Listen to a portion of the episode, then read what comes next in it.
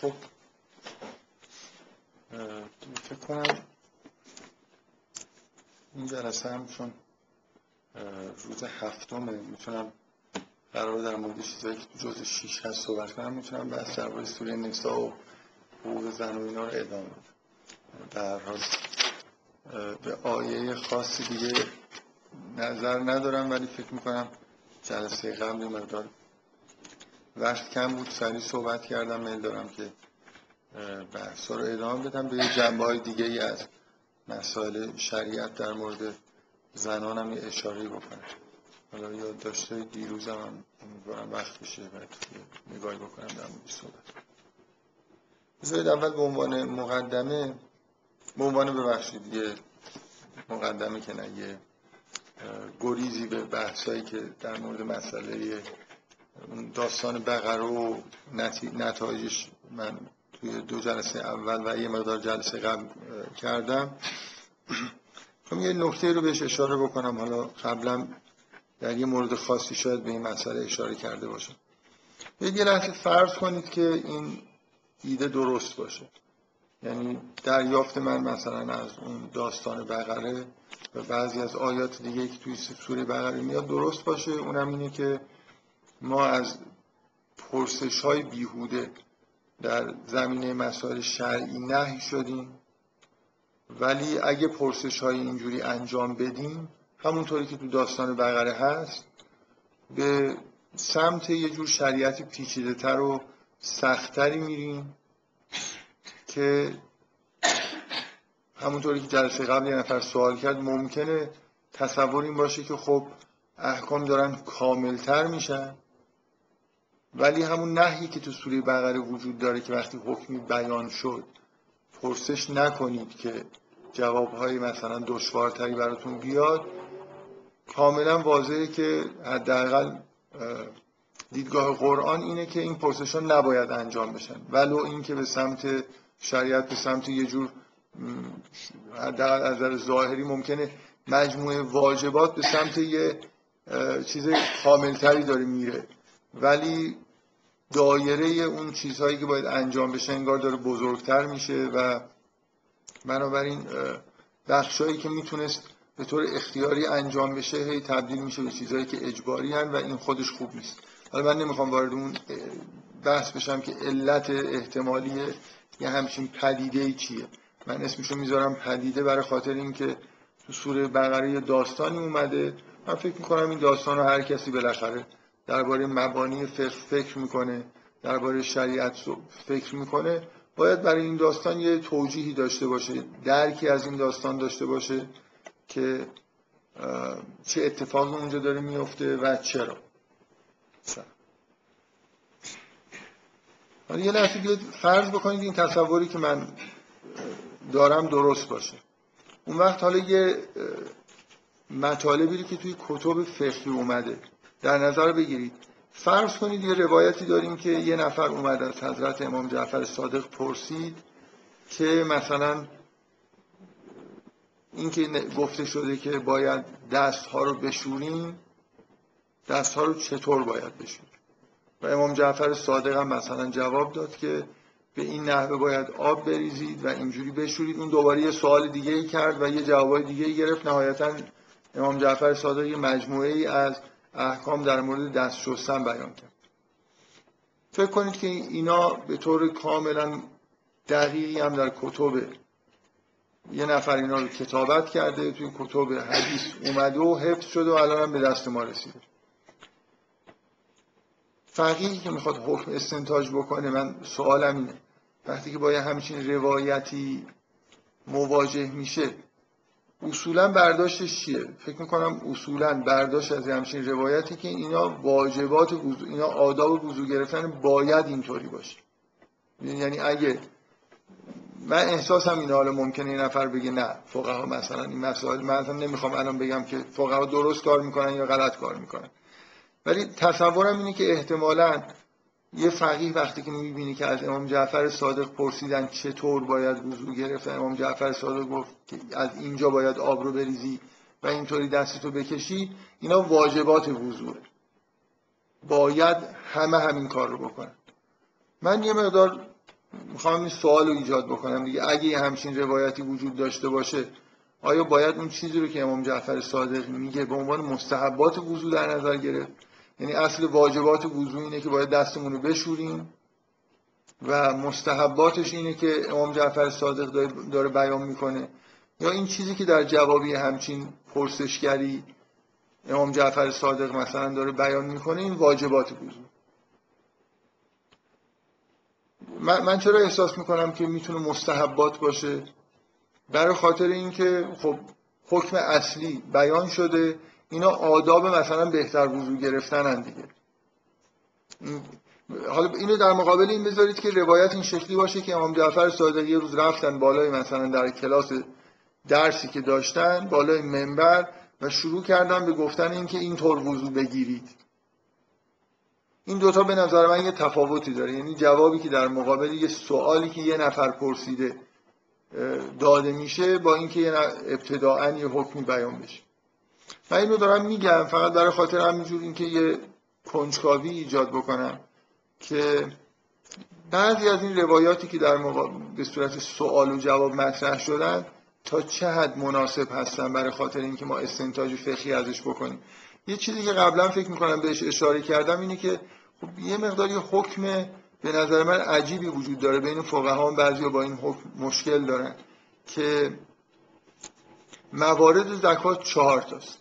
مثلا گندم و جو و نمی‌دونم خرما و این حرف. موارد محدودی در روایات ذکر شده که میگن که طبق روایات این هاست که باید براش زکات داد. نه برای همه درآمدها. من باز نمی‌خوام اصلا وارد بحث فقهی بشم. ولی بیاید قبلا هم این حرف رو زدم. فرض کنید که روایت اینجوری باشه که یک نفر آمد از امام جعفر. من نشستم در محضر امام جعفر صادق. یه نفر اومده از امام جعفر صادق می‌پرسه که من از چه چیزایی زکات بدم؟ و امام جعفر صادق این چهار مورد رو ذکر کردم. خب حالا این احتمال وجود داره که اون آدمی که این پرسش رو کرده درآمداش محدود به این مواردی بوده که امام جعفر صادق گفته. درآمدهای عمدهش مثلا اینا بوده و امام جعفر صادق هم با شناختی که از این آدم که مثلا جزء شیعیان بوده همچین پاسخی داده. و این سوال و جواب نتیجهش این میشه که چون یک نفر پرسید و امام جعفر صادق این جواب داد حالا من دارم فرض می‌کنم که در حکمی در پرسش و پاسخ داده شده باشه. آیا این پاسخی که امام جعفر صادق داده قابل تعمین به همه مردمه؟ اگه واقعا یه همچین روایتی وجود داشته باشه میشه این حکم رو کلا ازش استنتاج کرد؟ یا میشه احتمال داد که امام جعفر صادق در این مورد خاص این جواب رو داده. من اصلا کوچکترین چیزی ندارم که این روایت های مثلا فرض کنید مربوط به زکات یا حالا وضوع چجوری هستن به صورت پرسش و پاسخ هستن یا نه. نکته ای که من می‌خوام بهش توجه بدم اینه که یه مجموعه از عقاید و ایده ها در مورد شریعت وجود داره که فقها یه جوری باید در موردشون تصمیم بگیرن و بعدا بتونن یه فقه دقیقی رو تدوین بکنن. من به عنوان چون به یه جایی رسیدیم که به نظر من باز به یکی از این مسائل بنیادی که میشه اسمش رو مثلا فلسفه شریعت گذاشت یا فلسفه فقه گذاشت. به یکی از اینا رسیدیم دوباره دارم اینو تذکر میدم. قبلا هم به مناسبت ها اینو گفتم که اگه یادتون باشه من توی جلساتی حالا به عنوان حاشیه صحبت کردم که اصولا فقه از فلسفه احکام جدا نیست. یعنی شما شما نمی‌تونید یه مجموعه یه فقه مدون و دقیقی داشته باشید و هیچ چیزی در مورد فلسفه احکام ندونید ابراز علاقه نکنید و اصلا بگید که من به این چیزا کار ندارم. چون مبنای بحث من اون موقع این بود که امتصال امر امتصال امر کردن ارتباط داره به درک ما از اینکه اون امر چیه و معناش چیه. چون غالبا میگن که ما اونایی که مخالف با مسائل فلسفه مطرح شدن مسائل فلسفه احکام به عنوان مسائل مثلا ضروری در فقه هستن معتقدن که ما موظف به امتصال امری یعنی اگه خداوند و معصومین به چیزی امر کردن ما اون رو انجام میدیم. ولو اینکه ندونیم که معنی این امر چیه. منم استدلالم این بود که تا وقتی که من درک عمیقی پیدا نکنم از اینکه معنی امر چیه نمی‌تونم به طور کامل امتصال امر انجام بدم. یعنی مثلا فرض کنید بالاخره وقتی که یه زن هجاب می‌ذاره از اینکه این هجاب چرا داره هجاب می‌ذاره یه تصوری تو ذهنش هست. اینجوری نیست که ما هیچ تصوری نداشته باشیم. از اینکه معنی کارهایی که داریم انجام میدیم چیه؟ و بر اساس اون تصور همین الان مثلا فرض میکن فرض کنید یه تصور عمومی در مورد حجاب وجود داره. حجاب مسئولیت حجاب مثلا فرض کنید باعث میشه که مردها مثلا از این چیزهایی که این تابلوها می نویسن چیه مثلا؟ حجاب یه, یه چیزی بود که مثل یه کاری بله آره مثلا صدف زن مثل مروارید و این حرفا. یه تابلو جالبی بود که یه شکلاتی رو کشیده بود که توی یه پوستشه و یه شکلاتی که از پوستش در اومده بعد مگسا روی اون شکلاتی که از پوستش در اومده نشستن. خب اینا یه جور بیان و ایجاد یه تصوری در مورد اینه که هجاب فلسفهش اینه که مثلا مگس نشینه و این حرفا.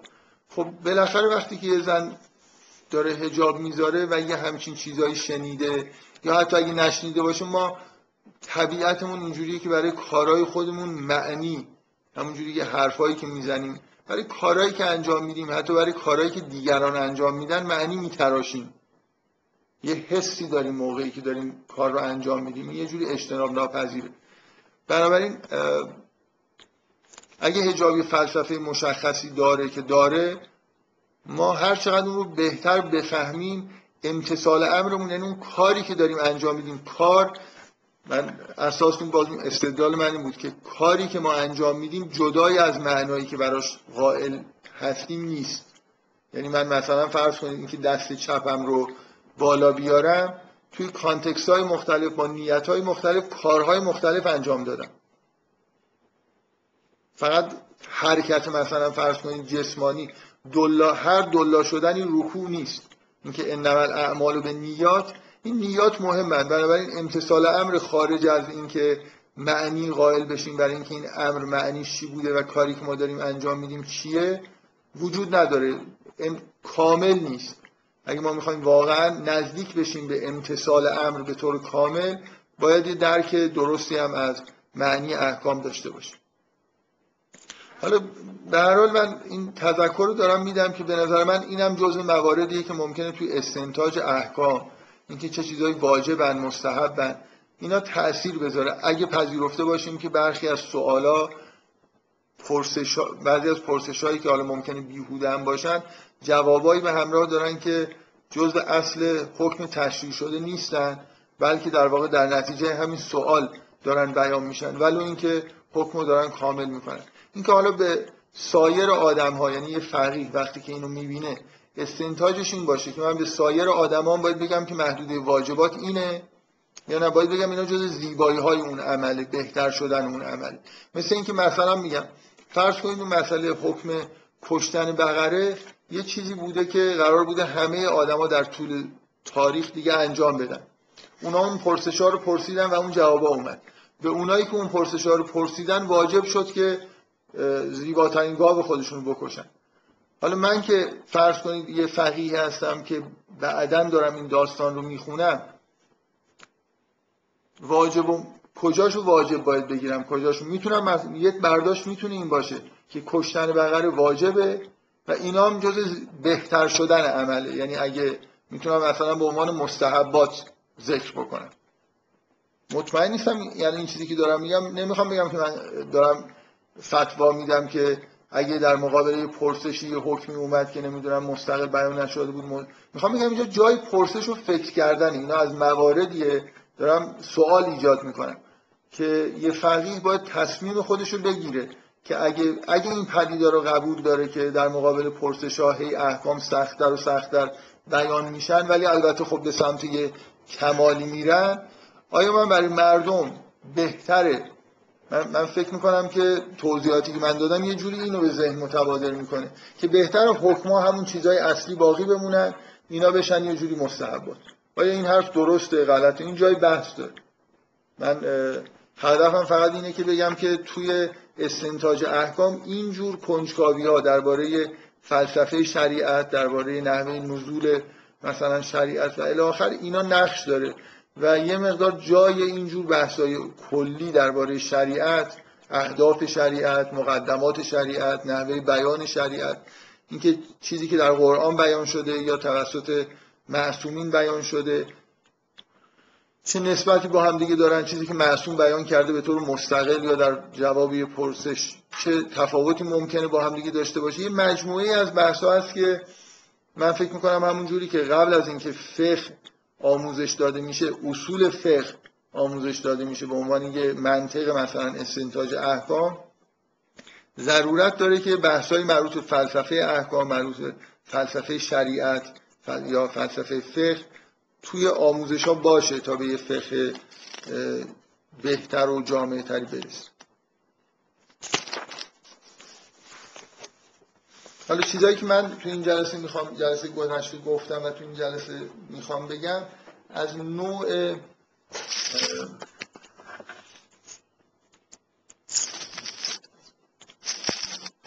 از نوع بیان در واقع یه جور توجیهات شبیه فلسفه احکامه. یعنی من جلسه قبل سعی کردم از این مبانی کلی شروع بکنم بگم که مثل یه تئوری. این تئوری ممکنه یه نفر بگه که اصلا مبناش تئوری دینی نیست. در واقع کاری که می‌تونیم انجام بدیم باز من قبلا یه جایی بهش اشاره کردم اینی که من یه مجموعه از ایده ها مثل فرض کنید همونطوری که توی علم تجربی یه مدل یه مدل می‌سازم. بعد سعی می‌کنم فکتای تجربی که به دست اومده رو توسط این مدل توجیه بکنم به نوعی ما این کار رو در مورد احکام هم می‌تونیم انجام بدیم. یعنی من یه مدل ذهنی یه مدلی درباره مثلا فرض کنید اینکه زن و مرد چی هستن چرا به وجود اومدن قراره به کجا برن. یه تصورات کلی این شکلی می‌سازم بیان می‌کنم. ممکنه تا حد ممکن سعی کنم اینا رو استدلالی بکنم با فکتای تجربی یا با دلایل عقلی. بعد سعی کنم بگم که حالا اگر واقعیت در مورد مثلا مرد و زن خانواده اینه و هدف اینه که به یه همچین جایی برسیم. اون وقت این احکامی که توی شریعت هستن احکام خوب و درستی هستن و, و اگه همچین کاری تونسته باشم انجام بدم حتی می‌تونم از این مدل خودم استفاده بکنم. یه جاهایی که ابهام وجود داره یه جای خالی برای احکامی مثلا پرسش هایی که وجود داره شاید در روایات مثلا فرض کنیم من نمی‌تونم استنتاج بکنم که در یه همچین مواردی چی کار باید کرد. از اون تصور کلی که پیدا کردم که چرا این احکام صادر شدن بتونم برای استنتاج یه حکم جدید در واقع نتیجه بگیرم. شباهتش در واقع به مدل های علمی دقیقا اینه که من مثل اینکه یه مدل ذهنی رو تصور می‌کنم در مورد یه زمینه از احکام بعد سعی می‌کنم بر اساس این تصور بگم که احکام باید اینجوری باشن که هستن. می‌کنم تعداد زیادی از احکام می‌تونم خیلی خوب توجیه کنم که چرا این حکمان نازل شدن. بعد به خودم مثل هم مدل علمی که به خودم اجازه میدم که پیشگویی بکنم نتیجه آزمایشی رو مثل اینکه دارم پیشگویی می‌کنم که اگه این وضعیت فعلی که باش مواجه هستیم عرضه می‌شد به معصومین یا پرسیده می‌شد چه جوابی در, در این مورد چیکار باید می‌کردیم؟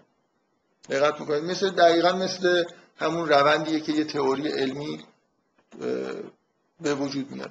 اینجا یه اشکال فلسفی کلی وجود داره که میگن که یعنی الان من احتمالا یه آدمی که فلسفه خونده همچین حرفی رو بشنوه فوری یاد این مسئله میفته که ما احکام و باید و نباید ها رو در فلسفه میگن که نمی‌تونیم از به اصطلاح هست ها نمی‌تونیم باید ها رو نتیجه بگیریم.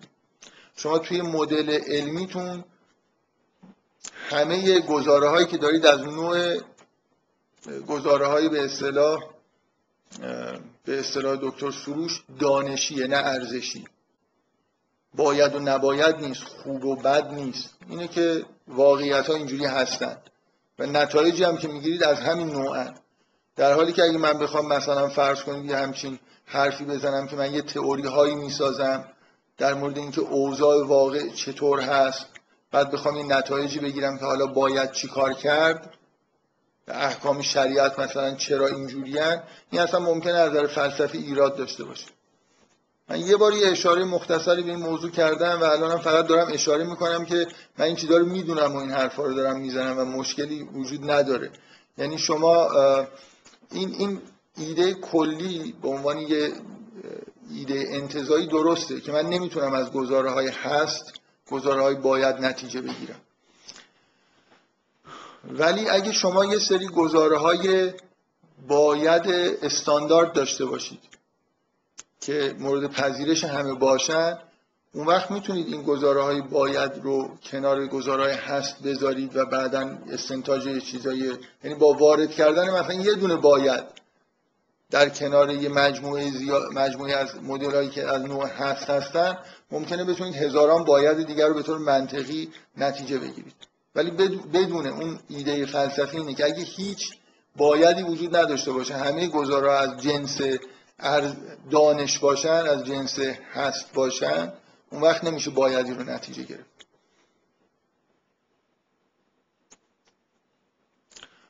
من مثالی که فکر می‌کنم دفعه قبل زدم یه همچین مثالی بود. فکر کنید من نقشه یه منطقه جغرافیایی رو مثلا یه کوهی رو در نظر می‌گیرم که همه چیزشو با جزئیات فهمیدم.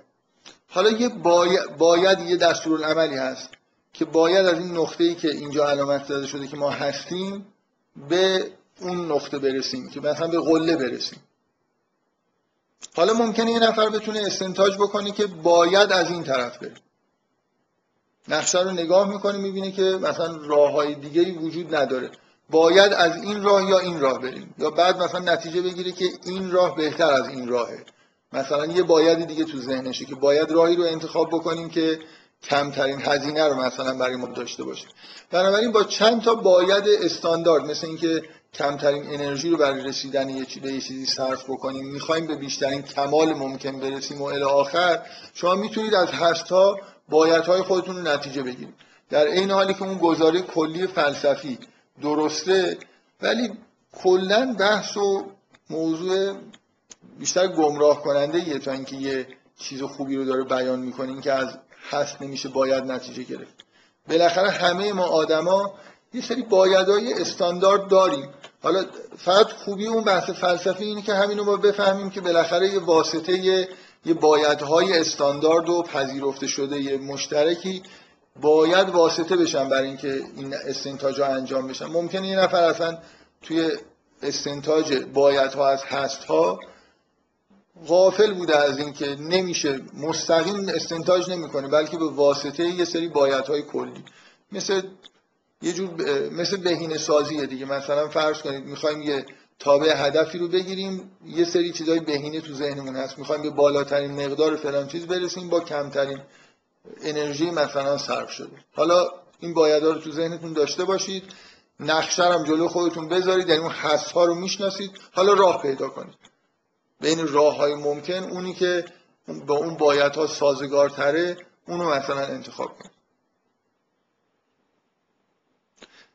این توصیف کلی که من دارم می‌کنم اینه که مثلا فرض کنید شما وقتی در مورد بحث شریعت و احکام شریعت در مورد حقوق زن هست این من کلا نسبت به این اسمم حس خوبی ندارم که حرف از حقوق. چون میگم موضوع حقوق مرد خیلی جز ابواب انگار قانون نیست. حقوق زن جز ابواب قانونه.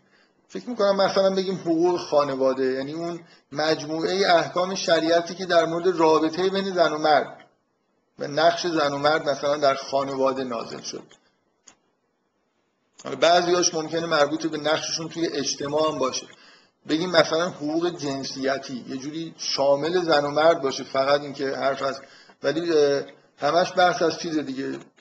حقوق زن در اسلام نمی‌دونم نظام حقوق زن در اسلام. اشتباه نیست ولی یه جوری مثل اینکه فقط یه مجموعه احکام در مورد زن نازل شده نه در مورد مرد. یا مردم مثلا حقشون معلوم بود یا حقشون رو خودشون می‌گیرن. حالا شریعت چیز دیگه مدافع مثلا اینه که یه سری حقم برای زنها قائل بشین. مثلا این آیه, آیه هست که میگه که لهنم مثل ما علیهن میگه که میگه همونطوری که یه چیزهایی برای زنها هست. همونطوری که یه چیزهایی بر علیه یعنی همونطوری که یه چیزهایی از زنها خواسته شده یه چیزهایی هم برای زنها باید در نظر گرفته شده. اینجوری مردا فکر نکنن که فقط زنهای سری وظایف دارن سری حقوق هم باید در مورد اینا رعایت بکنن. و لهن مثل الذی نه. حالا اشکال نداره. آیه این ایشون هم این قرآنش توی این دستگاه ضبطشه. دو تا یکیه نمی‌تونه سرچ بکنه.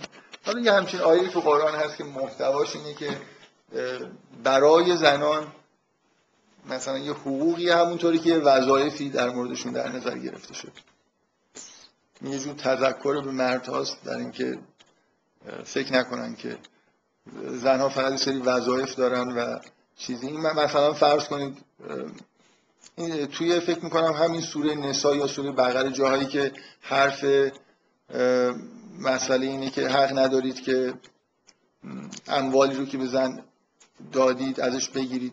یا مثلا در قرآن در احکام شریعت برای زنها استقلال مالی در نظر گرفته شده. یعنی اینطوری نیست که مالک اموال خودشون نباشن در حالی که تو اکثر سنت های قدیمی و بعضی از سنت های تا چند صد سال قبل در خیلی جا زنها مالکیت معنای واقعی کلمه نداشتن. مثلا ازدواج می‌کردن مالکیت ازشون سلب می‌شد در اختیار اموالشون در اختیار شوهرشون قرار می‌گرفت. در حال یه سری حقوق برای زنان در نظر گرفته شده. همونطوری که یه حقوق و وظایفی برای مردا هست. اسم این مبحث رو میشه گذاشت حقوق جنسیتی. یا حقوق خانواده. من البته خودم در بالای این صفحه نوشتم حقوق زن. چون متداوله که اینجوری ازش یاد میشه.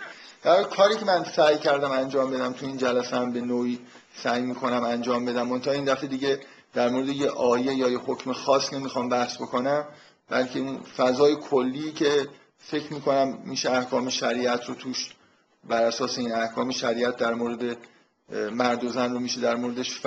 توی این فضا فهمید. یه توصیف کلی می‌خوام بکنم مثل اینکه یه مدلی ارائه بدم. جلسه قبل این کار یه مدار خاصتر انجام دادم. بازم این جلسه سعی می‌کنم که چیزایی که جلسه قبل نگفتم رو بگم و در مورد بعضی از احکام هم حالا شاید یه اشاره بکنم.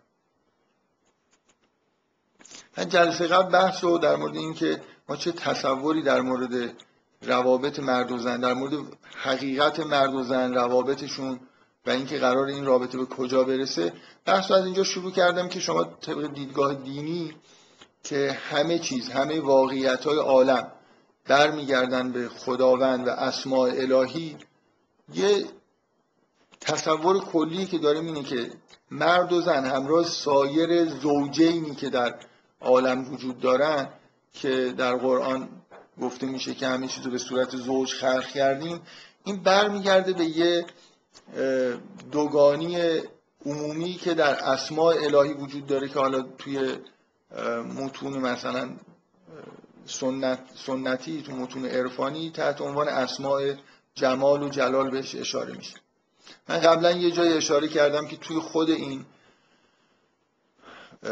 عبارت بسم الله الرحمن الرحیم یه جوری این تفکیک یعنی الله رحمان و رحیم اون الله جامع اسم جامع اسماء و رحمان و رحیم دوتا اسمی هستن که به این دو قطبی جمال و جلال در واقع اشاره می‌کنن. رحمانیت به اون بخش تکوینی و حالا شاید اسمی دیگرش مثلا بگیم اسماء جمال اشاره می‌کنه. رحمانیت اون بخشندگی عامیه که در عالم تکوین وجود داره. همه موجودات رزق دارن همه موجودات بهشون رسیدگی میشه. خداوند پروردگار همه موجودات همه انسان هاست مستقل از اینکه اینها خوب باشن بد باشن چیکار بکنن یا نکنن. یه بخش یه قطب در مقابل تکوین یه قطب تشریع وجود داره که خداوند نسبت به اینکه آدم ها چی کار می‌کنن و نمی‌کنن موجودات چی هستن و چی نیستن یه بر اساس تشریع نظر خاصی ممکنه رحم مهربانی خاصی داشته باشه. مثل اینکه تو روایات اومده که خداوند رحمان برای همه است و رحیم برای مؤمنین مثلا. که با این حرفی که من دارم می‌زنم به نوعی تطبیق داره. بعدا یه جایی من به این اشاره کردم که این سه تا دین مسیح یهودیت مسیحیت و اسلام یه جوری با این سه تا اسم تناظر دارن. یعنی یهودیت به شدت اون قطب یه دینیه که قطب تشریع درش قویه. عوضش مسیحیت قطب تکوین درش قویه. همونطوری که خود حضرت موسی و مسیح هم همین حالت رو در واقع دارن نظر وجودی. و حضرت محمد یه جوری شامل در واقع جامع دو قطب تکوین و تشریع و دین اسلام یه جوری انگار به عنوان دین آخر متناظر با اسم الله در حالی که اون دوتا دین متناظر با اون دو اسمن. نکته که از من جالبه اینه که واقعا شما وقتی متون مسیحی رو می‌خونید خداوندی که مسیحیت بهش اعتقاد داره خیلی خیلی نزدیک به اون چیزی که ما میگیم رحمان. و اصلا خیلی از مشکلاتی که برای مسیحی از نظر فلسفی وجود داره از نظر درکشون از دین وجود داره به نظر من مثل اینه که به یه جنبه از الله فقط دارن نگاه می‌کنن. من نمونه مشکلاتی که براشون پیش میاد اینه که شما برخلاف عالم اسلام و یهودیت می‌بینید که مسئله شر توی فلسفه مسیحی و کلام مسیحی جدی ترین مسئله است. یعنی همه دوچارشن و دارن در موردش حرف می‌زنن. چون واقعیت اینه وقتی تصورتون از خداوند فقط رحمان باشه حالا توجیه این که این شیطان چرا هست شر چرا هست تو این حرفا چندان توجیه به راحتی توجیه پذیر نظر من به معنای واقعی توجیه پذیر نیست. چون اگه یادتون باشه من به این اشاره کردم که از خود آیه قرآن اینجور میشه نتیجه گرفت که اصلا این مسئلهش ابلیس و امکان اقوای انسان و به وجود اومدن گناه و اینا همه یه جوری برمیگرده به اسم عزت در خداوند. و اینکه ابلیس میگه به عزت کل اغویان نهم اجمعین و از روی این استدلال کردم استدلال خودم نیست. عرفا مثلا مرحوم احمد غزالی توی آثار خودش دقیقا من اونجا دیدم شاید قدیمی تر از اونم باشه خود احمد غزالی جز عرفای قدیمی حساب میشه. ایشون همین استدلال می‌کنه که این فب عزتی که لعقیان نهم اجمعین یعنی اصلا تحت به سبب اسم عزتی که من این کار اقوا رو انجام میدم. عزت جزو اون قطب جلال الهیه و یه جوری انگار درک مسیحیت در مورد خداوند شامل این جنبه از اسماء الهی نیست. اینه که واقعا مشکل دارن توی درک این که چرا شیطان هست چرا شر وجود داره چرا انسان ها گمراه میشن و الی آخر. اگه خداوند فقط رحمان بود رحمانیتش یعنی اون قطب دوم وجود نداشت خب به نظر میاد هیچ چیز بدی در عالم نمیبایست به وجود بیاد. و شریعت هم نمیبایست به وجود بیاد. همین اشتباهه که شاید متناسب با اینه که شریعت توی مسیحیت نقض شده. اون غلبه جنبه تشریعی توی یهودیت و حذف تشریع توی مسیحیت یه جوری با این مسئله متناظره. یعنی مسیح به معنای واقعی کلمه به اون قطب تکوین بیشتر تعلق داشته بعد به طور افراطی کار به اینجا رسیدی که اصلا شریعت رو لغو کردن در حالی که واقعیت اینجوری نیست. این ظهور رحمانیت در مسیح معنیش این نیست که مسیح مثلا به معنای واقعی کلمه ارتباطی با اون عالم تشریعی نداره یا مسیح اومد برای خاطر اینکه همون تشریع در واقع حضرت موسی رو باقی گذاشت و حالا مثلا رفتارهایی که خودش انجام می‌داد بیشتر. بیشتر از اینکه حالت تشریعی داشته باشه حالت در واقع تکوینی داشت. یعنی معجزاتش از نوع رفتارهای تکوینی و برای ما یه تئوری داریم که جهان یه جوری در اسماء الهی دو تا قطب وجود داره که کسرت ها از همین کسرتی که بین اسما در واقع به وجود میاد توجیه میشن. از جمله اینکه این دو قطبی شدن در اون ابتدا به نظر میاد که در عالم هم این تاثیر رو می‌ذاره که توی عالم هم این دو قطب وجود دارن. یعنی این فقط شامل موجودات زنده نمیشه. شما توی مثلا فرض کنید عالم کاملا جسمانی توی نمی‌دونم ذرات بنیادی اینا همش این حالت مثبت و من اینکه چیزا مثبت و منفی هستن. به دو چیز متقابل با هم دیگه تقسیم میشن در خیلی جاهای دنیا اینو می‌بینید. به نظر میاد که یه, یه جوری اگه بخوایم این دو قطبی رو توجیح بکنیم یه بخشی از این در واقع یه, یه توجیح برای این دو قطبی اینه که یه, یه جور در واقع متناظر بودن و متقابل بودن پدیده مثلا جذب در مقابل دفعه مثلا من می‌تونم سعی کنم برای این مبنا توجیه بکنم. این که اصلا پدیده آفرینش اینجوریه که خداوند انگار خلقت رو از خودش صادر می‌کنه و بعد دوباره به سمت خودش برمیگردونه. در قرآن گفته میشه خداوند کسی که یبد او و یعید.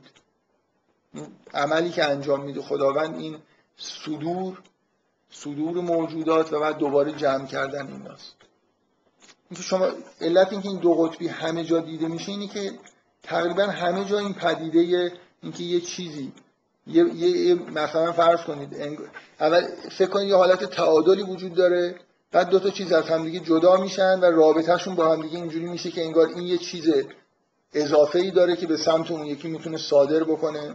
یه همچین پدیده هایی می‌خوام بگم تو عالم طبیعت هست مثل همین پدیده کلی جذب و دفع. حالا ممکنه با یه توجیهاتی مثلا قصد ندارم که خیلی مبنای مثلا فلسفی و علمی به این بحث بدم. بیشتر هدفم اینه که اینو یه جوری بیان بکنم. در این حال دارم اشاره می‌کنم که ممکنه بشه یه مبانی دقیق فلسفی و علمی براش پیدا کرد.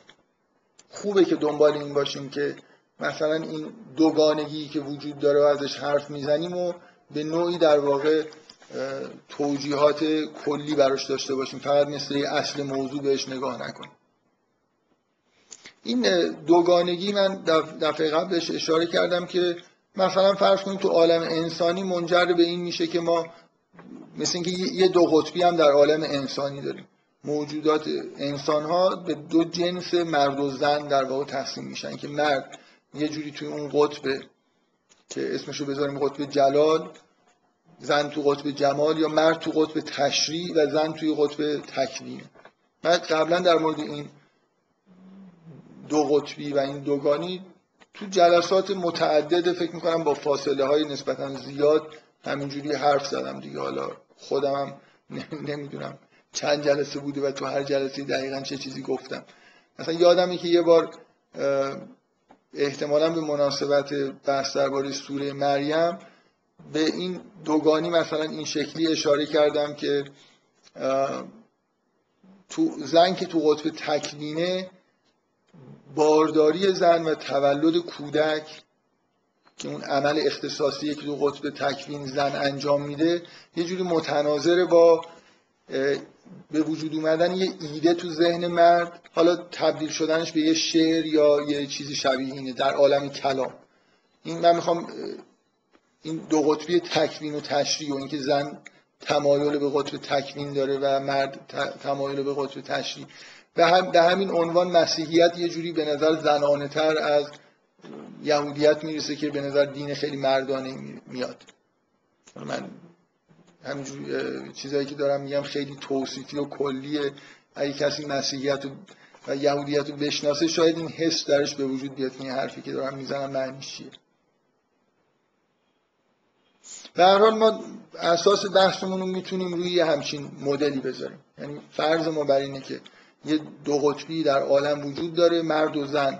نتیجه اینن و به وجود اومد. همونطوری که اصلا خلقت عالم برمیگرده به اینکه این اسماء ظهور کردن و اصلا دیگه انگار جدا شدن شاید مثلا اولین شاخه ای که جدا میشه این اسما از اون حالت به اصطلاح یکسانی خودشون در میان همین دو قطب به وجود اومدن این دو قطبه که بعد از توی هر کدوم این قطب اسماء دیگه ظاهر میشن و از ظهور این اسما عالم اصلا ظاهر میشه طبق ایده های کلی که در عرفان وجود داره. شما بالاخره این ایده کلی رو می‌تونید بگیرید. حالا بیاید فرض بکنید که ما توی عالم انسانی هستیم. این ایده کلی تبدیل به این میشه که اینجا ما یه دو قطبی مرد و زن داریم و حالا یه ویژگی هایی بنا به همون چیزی که ما در مورد یعنی مرد اگه تجلی اون اسماء ویژگیهایی داره زنم اگه تجلی این اسمای ویژگیهایی داره. حالا بر, بر این اساس ما می‌خوایم سعی بکنیم که بفهمیم که این رابطه چجوری باید شکل بگیره و به چه سمتی مثلا بره.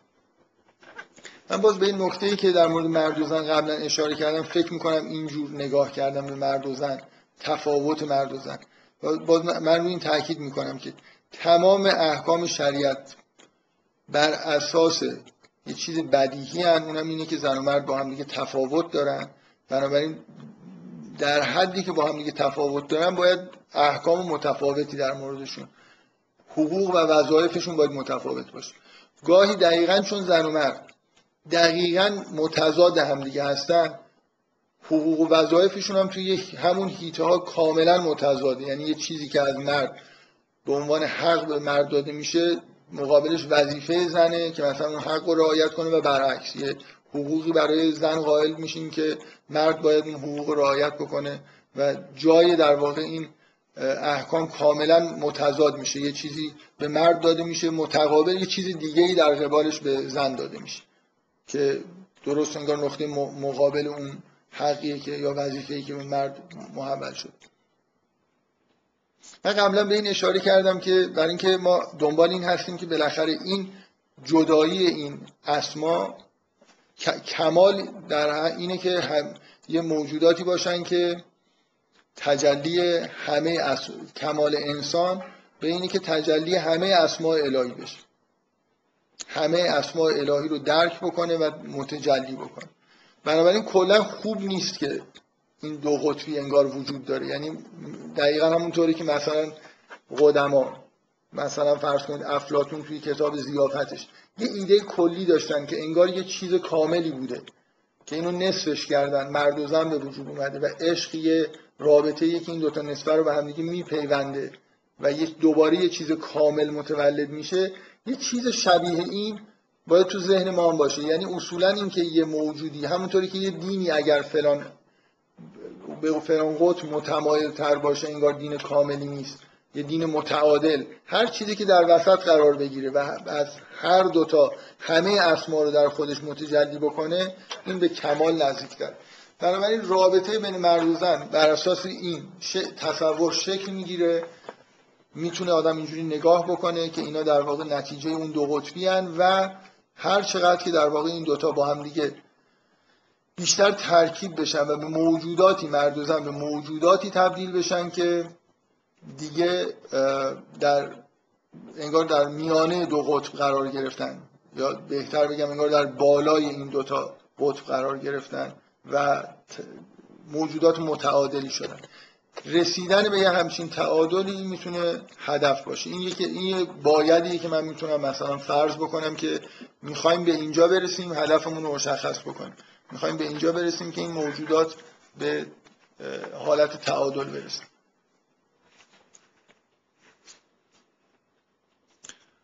من نکته ای که گفتم در مورد می‌خواستم یادآوری بکنم که قبلا توی جلسه گفتم اینه که اون حقیقتی که در مورد مرد وجود داره که این انتصابش به مثلا فرض کنید جلال مثلا الهی رو به نوعی به ذهن متبادر می‌کنه اینه که انگار مرد از درون خودش یه جوری به یه منبع قدرت نامتناهی متصل می‌تونه متصل بشه و می‌تونه یه همچین قدرتی رو در خودش متجلی بکنه. این خصلت مرد این برای مرد یه جوری انگار طبیعیه. در مقابلش زن انگار در درون خودش به یه دریای نامتناهی از زیبایی می‌تونه متصل بشه در حالت طبیعی. یعنی این دو, دو تا موجود براشون طبیعی تر و راحت تره که تو این دوتا قطب در واقع خودشون رو متجلی بکنن. به یه چیز نامتناهی. زن می‌تونه در یه مرد یه توانایی فوق‌العاده‌ای رو ببینه. همونطوری که مرد می‌تونه تو اون حالتهای عاشقانه توی یه زنی زیبایی وصف ناپذیر رو ببینه. که اینکه آیا این زیبایی واقعا وجود داره یا اون توانایی وجود داره یا نه این یه بحث جداست. معمولا توی حالتهای عشق شدید خیلی وقتا اون زیبایی نامتناهی که دیده میشه ممکنه واقعیت نداشته باشه. یا اون توانایی مطلقی که در مرد مثلا یه زن می‌بینه واقعیت نداشته باشه. ولی چون دقیقا توی خصلت مرد و زن اینه که مرد دنبال اون زیبایی نامتناهیه و زنم انگار دنبال اون قدرت نامتناهیه پروژکت می‌کنن دیگه به اصطلاح. من اون چیزی رو که لازم دارم رو در بیرون در چیز شبیهش که می‌بینم project ش می‌کنم. بعد ممکنه من اینو تو اون جلساتی که تو دانشگاه تهران داشتم حالا به مناسبت اینکه یونگ از این حرفا زیاد می‌زنه توی یه جلساتی یکی دو جلسه در موردش مفصل صحبت کردم. در مورد این مسئله رابطه زن و مرد و به وجود اومدن عشق و این پدیده projection که مرد مثلا آنیمای خودش رو روی زن project می‌کنه. مشکلاتی که ممکنه پیش بیاد اینه که بعد از اینکه این پروژکشن ها انجام شد زندگی که شروع میشه کم کم واقعیت ها غیر از اون چیزیه که در ابتدا تصور شده و اینا می‌تونه تولید مشکل بکنه. می‌تونه هم به یه جاهای خوبی ختم بشه. به هر حال اون چیزی که هدف هست اینه که ما به یه جایی برسیم که اون مرد مردی که در درون خودش فرض کنید به یه, به یه منبع قدرت انگار نامتناهی دسترسی داره به یه منبع نامتناهی زیبایی هم دسترسی پیدا بکنه همونجور که زنم متقابلا و اینجوری در واقع به کمال برسن. من اینکه مرد از درون خودش به توانایی نامتناهی می‌تونه متصل بشه و این حرفا مردم یه چیزی دارن یه خصلتی دارن که توی شرایطی که مثلا تنگناهایی قرار می‌گیرن می‌تونن یه جور انگار نامتناهی از خودشون مقاومت نشون بدن. یه جور اراده ای که هیچ انگار شکست ناپذیر نیست از خودشون بروز بدن. و من فکر کنم دفعه قبلم که این حرف زدم شاید اشاره کردم برای اینکه چیزی بوده که رو ذهن خود من تاثیر گذاشته. خیلی وقت قبلیه. کتابی از گورکی خوندم که وصف می‌کنه که یه مدتی که توی یه کشتی ملاح بوده میگه گاهی که فشار مثلا فرض کن توی شرایط حساسی قرار می‌گرفتیم و حالا مثلا با شدید پارو می‌زدن یه کارایی انجام می‌دادن توی کشتی طوری که مثلا لحظه ای اگه وای میستادم ممکن بود مثلا دارم میگم اینا رو حالا من عبارت هایی که اونجا اومده رو یادم نیست. برای وضعیت های پیش اومد فرض کنید طوفانه و حالا اینا باید با تمام وجود پارو بزنن بادبانا رو چیکار بکنن و سریع ساعت های کاری رو انجام بدن. گورکی یه اسمی گذاشته. میگه من بارها اینو مشاهده کردم. یه اسمی گذاشته براش مثلا شور کار کردن. که این مردا وقتی که درگیری همچین شرایطی میشن چنان غرق در کار کردن میشن که اصلا این دیگه نمی‌فهمن. مثل توی حالت خلص مانندی قرار می‌گیرن که با یه انرژی که خودشون هم بعدن. یعنی فکر کنم گورکی اینو چیز می‌کنه که وقتی این شرایط تموم می‌شد من خودم تعجب می‌کردم که چجوری این مقدار کار رو تو این زمان تونستم انجام. یعنی اگه قبلش به من مثلا می‌گفتن تو می‌تونی سه ساعت با یه همچین شرایطی کار بکنی می‌گفتم نه. ولی وقتی موقعیتش پیش اومد و ضرورتش بود تونستن کار رو انجام بدن یعنی وقتی مثل این رکورد شکنی هایی که توی این من خیلی دوست دارم این حرفایی که می‌زنم و واقعا بشینم هی سعی کنم که فکتای هرچند می‌دونم که اگه کسی بخواد مقاومت بکنه هیچ جوری نمیشه این ایده ها رو مثلا فرض کنید براش مستدل کرد. ولی بالاخره پیدا کردن فکت های تجربی و حالا استدلال عقلی و اینا کمک می‌کنه به اینکه یه نفر بهتر درک بکنه یا بهتر راحتتر بپذیره. یه فکت ورزشی تثبیت شده که جنبه علمی هم داره یعنی شما تو کتاب های فیزیولوژی هم می‌تونید ببینید که بهش اشاره می‌کنن اینی که این رکورد شکنی های مردا با زنها فرق می‌کنه یعنی خیلی خیلی زیاد مردا توی شرایط مسابقه یه دفعه یه رکوردهای وحشتناکی از خودشون باقی می‌ذارن. یعنی تو شرایط مسابقه کارهای وزنهایی برمیدارن یا سرعتی از خودشون نشون میدن. چون تو شرایط رقابت قرار می‌گیرن و یه چیز می‌خوان که مثلا نفر اول بشن یه نیروی انگار مازادی در خودشون ایجاد می‌کنن که تو ربطش به فیزیولوژی اینه که اینا ارتباط به هورمون تستوسترون داره از نظر فیزیولوژیک. یعنی ترشح تستوسترون یه کیفیت های جدیدی مثلا در عضلات ایجاد می‌کنه در بدن ایجاد می‌کنه که می‌تونه فعالیت های جسمانی شدیدتر از شرایط عادی رو انجام بده. تو شرایط مسابقه و هیجان و اینا این تستوسترون بیشتر ترشح میشه و مردا و زنها این حالت های این شکلی رو کمتر از خودشون نشون میدن. با توجه به اینکه خب مثلا سطح هورمون های مردانه تو بدنشون پایین تر در حال یه ایده کلی که وجود داره اینه که مرد و زن انگار به دو قطب عالم تعلق دارن و یه پدیده ای در عالم وجود داره. در نفر در انسان ها در عالم واقعا وجود داره. که حالا ما در عالم انسانی بهش میگیم عشق. که می‌تونه این دوتا رو در کنار هم دیگه قرار بده و نه اینکه یه دوتا موجود به مثل اون چیزی که افلاطون میگه به هم دیگه بچسبن یعنی یه مرد زن به وجود بیاد که نصفش اینجوریه نصفش اونجوری بنابراین دوتایی کنار همدیگه به کمال می‌رسن. اینطوری نیست. اینجوریه که مرد در اثر عشقش نیست. کشف اون زیبایی در بیرون خودش یه جوری در درون خودش انگار اون زیبایی رو درک می‌کنه و باش در تماس قرار می‌گیره. همون جوری که زن در درون خودشون منبع قدرت رو انگار می‌تونه نه اونطوری که زیبایی در حالا مثلا تعبیر یونگیش اینه که انگار یه بخشی در خداگاه قرار می‌گیره یکی میره پشت سرش قرار می‌گیره. به هر حال اون دو تا نیمه انگار در یه موجود به وجود میاد. یعنی در درون مرد. یه زنی حالا زندگی می‌کنه که منبع زیباییه. و در درون زن هم یه مردی زندگی می‌کنه که منبع اون قدرت و جنبه هایی که حالا در مرد قوی بوده. هر دوتاشون در واقع به موجودات کاملی تبدیل میشن. و این این عشق نتیجه این تفاوت. نکته اینه که یه زن عاشق مردی میشه که در اوج مثلا تجلی اون جنبه های مثلا قدرت نامتناهی نزدیک به اون چیز. یعنی عاشق یه موجودی میشه که بتونه یه چی...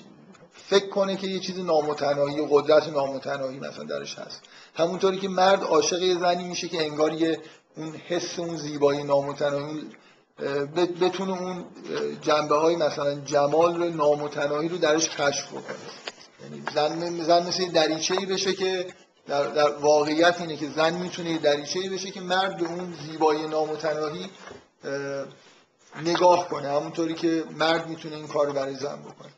و بعدا اینا با هم دیگه حالا در اگه مرد در هر حدی که به اون توانایی به معنای واقعی کلمه دسترسی داره و زنم به اون زیبایی و من برای هزارمین بار خواهش می‌کنم که اینا رو ظاهری مثلا توانایی جسمانی نیست زیبایی هم جسمانی نیست. اینا زیبایی ها و توانایی های ظاهری نامتناهی نیستن این چیزهای خیلی متناهی هستن. ولی اینا توی لایه های بالاتری از وجود وجود مثلا هویت روانی انسان یه جنبه های دیگه ای پیدا می‌کنن که می‌تونن خیلی خیلی عظمت داشته باشن و به یه واقعا انگار از درون به همونجوری که همه آدم از درون به خداوند وصلن من شاید این تعبیر یه بار گفتم انگار مرد از اون سمت از این سمت دیگه ای وصله زن از این سمت دیگه ای بالاخره همه ما یه جوری اتصال داریم به خداوند پس ایده, ایده کلی اینه دیگه. همچین پدیده در عالم و در عالم انسانی وجود داره. راه حلش هم اینه که یه مرد و زن توی رابطه عاشقانه قرار بگیرن توی خانواده مثلا. من توی بحث سوره نور خیلی رو این تاکید کردم که حداقل توی قرآن که نگاه می‌کنید این رابطه یه رابطه ایه که اون چیزی که بهش عشق گفته میشه توی فرهنگ متداول مثلا ادبیات بشری اون جرقه های اولی است. اون چیزی که واقعا قرار اتفاق بیفته بعد از تشکیل خانواده و به کمال رسیدن این رابطه است که کم کم اون تحولات واقعی اتفاق میفته تحولات اولیه یه جور تحولات نرم افزاری در حالی که تحولات واقعی از به کمال رسیدن مرد و زن تحولات یه خود سخت افزاری یعنی حتی وضعیت هورمونی آدمان توی اون شرایط کمال یه تفاوتایی با وضعیت اولیش داره. خب این این مبناست دیگه که من ما می‌خوایم یعنی یه سری واقعیت ها رو بیان بکنیم بعد یه باید هایی داشته باشیم مثلا می‌خوایم به یه همچین ارتباطی دامن بزنیم شرایطی رو آماده بکنیم که همچین ارتباطی به وجود بیاد. حالا می‌خوایم ببینیم که چجوری این کار رو میشه انجام داد. بله بفرمایید.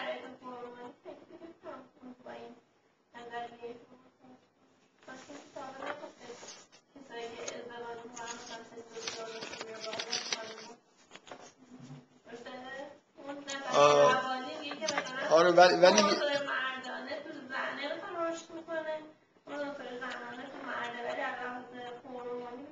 نظر هورمونی یه یه هورمون هایی من منظورم این برداشتی که شما می‌کنید نیست. یه هورمون هایی توی را... که بهش میگن هورمون چی؟ یه هورمونی هست بهش میگن هورمون سعادت خوشبختی یه چیزی یا هورمون عشق. یه چ- یه چیز یه چیزهایی یه هورمون هایی توی مثلا دو تا آدمی که تو رابطه خیلی عاشقانه با هم قرار دارن وجود داره که تو آدمای نرمال تو شرایط مثلا غی- غیر این اصلا توی سطح خیلی پایین تریه اینا تغییرات سخت افزاری هن. آره من منظورم تغییرات سخت افزاری اینه که. مرد و زنی که تو این رابطه قرار گرفتن هورموناشون رو اندازه بگیرید فرق دارن با قبل از ازدواجشون یه اتفاقایی توشون انگار واقعا افتاده فقط این شکلی نیست که یه مثلا فرض کنید اگه سرراست باشه باید اینجوری می‌شد. باید چی بشه؟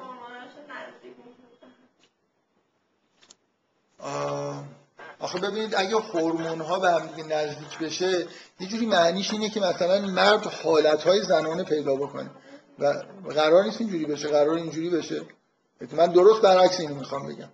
یعنی اصلا شریعت اساسش اینه برای اینکه این رابطه شکل بگیره مرد رو تا حد ممکن به اون قطب خودش در جای خودش قرار میده. زن رو مثل اینکه اینا رو یه جوری اصلا اینطوری برای همینی که تفاوت ایجاد می‌کنه دیگه. یعنی مرد رو توی قطب قدرت قرار میده و زن رو تو قطب زیبایی. یعنی احکام در این جهتن که این دوتا رو اصلا دیگه انگار یه جوری متمایز بکنن ببرن تو اون قطبی که بعدا اون عشق اتفاق بیفته مردی که مثلا فرض کنید حالتهای زنانه داره تو رفتار خودش حالا بعدایی که مثلا عشق اتفاق افتاد، بعد بخواد هر کدوم بشه یه ببینید حالت زنا حالت زنانه داشتن مثلا توی رفتارا با اینکه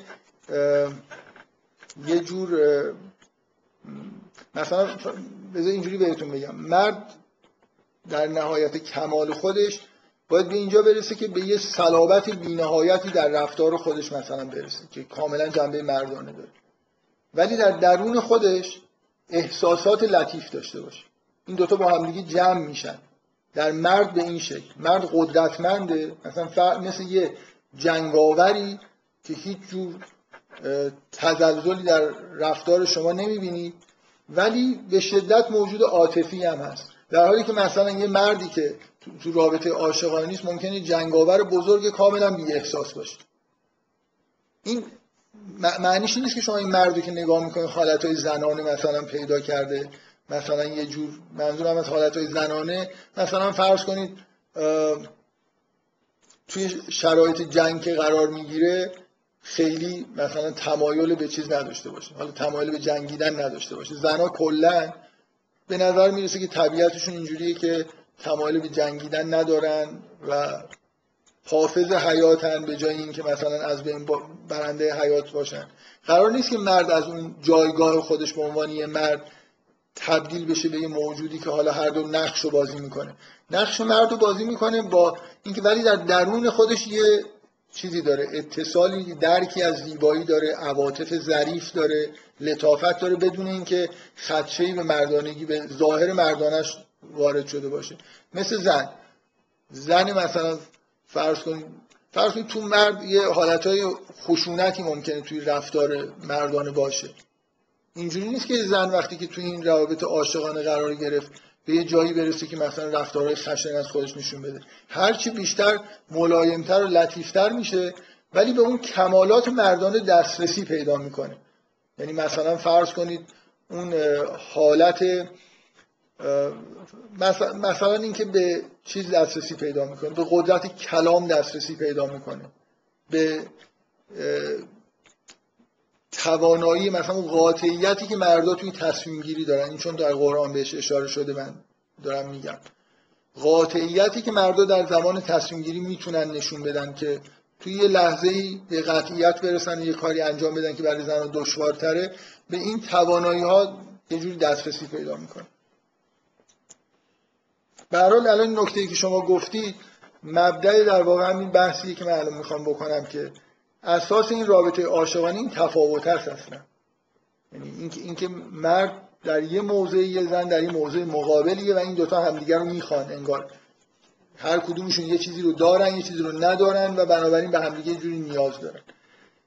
اون چیزی که در شریعت در احکام شریعت می‌بینیم به نظر من همینه که این تفاوت رو تفاوتی که در واقع توی این ذات این دوتا موجود هست رو به نوعی به رسمیت می‌شناسه و می‌بره مرد رو به سمت اینکه در همون توی یه خانواده تشکیل بشه که دو تا قطب مردانه و زنانه توش وجود دارن و مرد توی قطب قدرت نشسته و زن توی قطب زیبایی مثلا نشسته.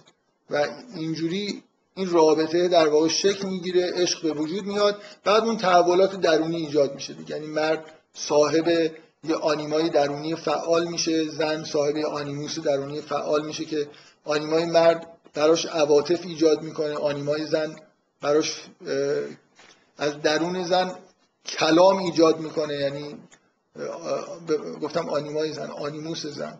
آنیموس زن سخنگوه. یه جوری انگار یه منبع کلام در درون زنه که چیزهایی رو مثل اینکه به زن الهام می‌کنه باید و نبایدهایی رو براش روشن می‌کنه که قبلا ممکن بود روشن نباشه. این شرایطی که در واقع ما به سمتش میریم یه همچین شرایطی. من می‌خوام سعی کنم نشون بدم که مثلا احکام شریعت یه همچین نقشی رو بازی می‌کنن. این خانواده دو قطبی به این شکل در واقع تشکیل بشه. خیلی چیزا هست که حالا من بذارید اول من به یه نکته اشاره بکنم که این موضوع دو قطبی بودن عالم و ارتباطش با مرد و زن توی فرهنگ چینی و هندی خیلی خیلی متداول بوده و هست. یعنی اون فرهنگ باستانیه. و من زیاد توی فرهنگای مثلا فرض کنید طرفای خودمون تاکید روی اینو ندیدم. ولی همتون احتمالا این دو قطبی یین و یانگ رو شنیدید. خیلی توی فلسفه و عرفان هندی و چینی اون مسئله که عالم دو قطبیه و زن و مردم همین دو قطبی هستن تو چیز روشن و بحث شده اید و مثلا توی عرفان هندی که یه بخشایی از فرهنگ هندی برخلاف اکثر فرهنگ های باستانی خیلی روشن به مسائل مربوط به روابط زن و مرد می‌پردازن خیلی همینجوری که من دارم بحث می‌کنم بر مبنای همین دوگانی یین و یانگ بحث می‌کنم. یعنی این چیزی که من دارم میگم خیلی همچین چیز بی سابقه ای نیست. شما حتی این ارتباط دادن به این دو, دو قطبی بودن جهان به مسائل زناشویی رو می‌تونید توی فرهنگ هندی حداقل به وضوح ببینید. یعنی یه دستورالعملایی برای رابطه زن و مرد دارن توصیه هایی دارن که نتیجه همینجور نگاه کردن به زن و مرد.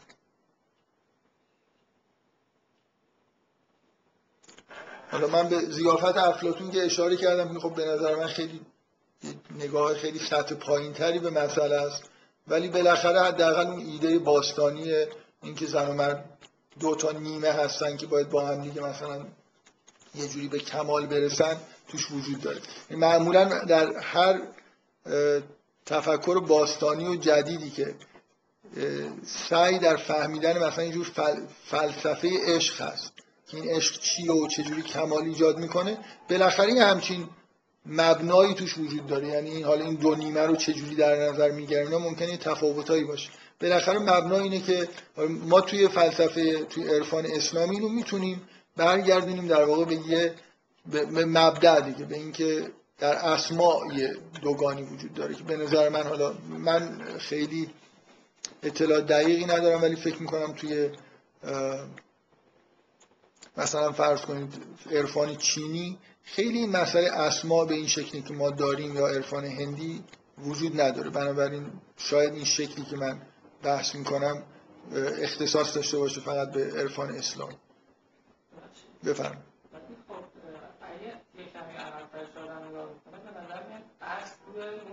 وحدت و الله و خب.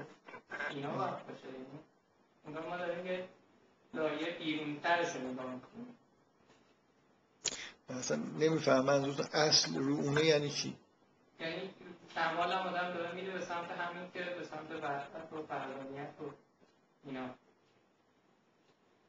خب آره دیگه ما جذب بکنه و خب آره. خب. یعنی می‌خوام بگم که این که ما می‌خوام دنیا رو از طریق این دو پشت درک بکنیم